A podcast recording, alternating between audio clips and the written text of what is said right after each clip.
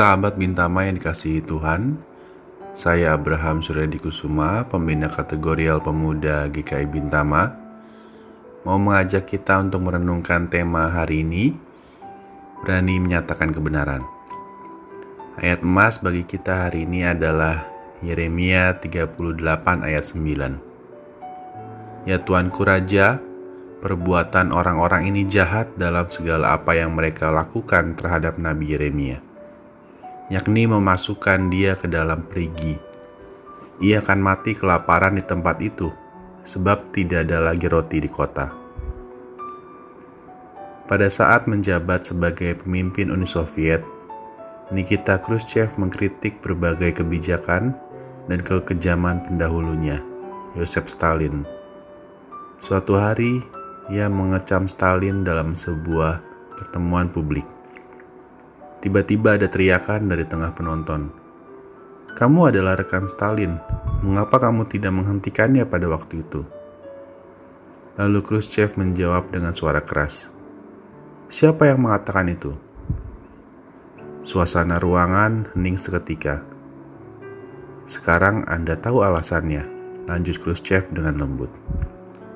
Sahabat Bintama menyatakan kebenaran memang membutuhkan keberanian apalagi jika kebenaran itu mengganggu kepentingan penguasa. Namun, Ebed Melek menunjukkan sikap berbeda.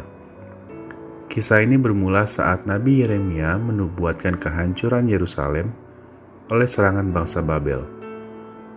Orang-orang Yahudi harus menyerahkan diri kepada musuh mereka itu jika mereka ingin selamat dari malapetaka itu.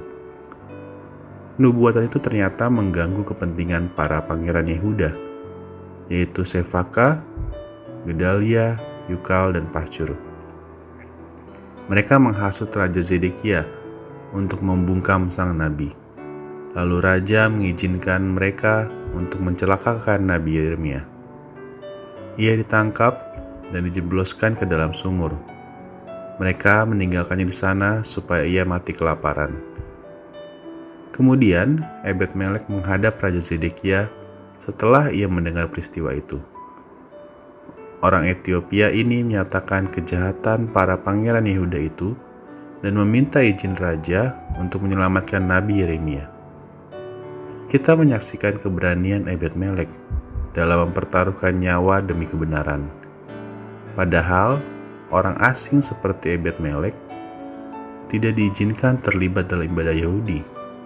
Dia juga bukan berasal dari kalangan bangsawan tetapi Ebed Melek mencintai kebenaran, sehingga ia berani untuk menyatakan kebenaran meskipun itu harus berhadapan dengan para penguasa.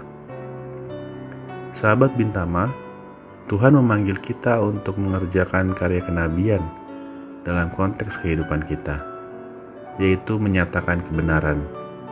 Jika kita mengabaikan terjadinya peristiwa kejahatan, maka sesungguhnya kita menyetujui tindakan itu.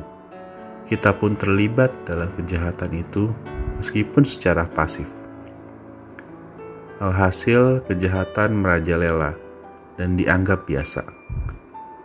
Oleh karena itu, kita perlu berani, seperti Bet Melek, dalam menyatakan kebenaran. Apa bentuk kejahatan yang terjadi di sekitar kita? Apakah kita dapat kita temukan di dalam dunia kuliah, dalam pekerjaan kita, Mari kita mengerjakan tugas kenabian kita, dan kiranya Tuhan menolong kita untuk melakukannya. Amin.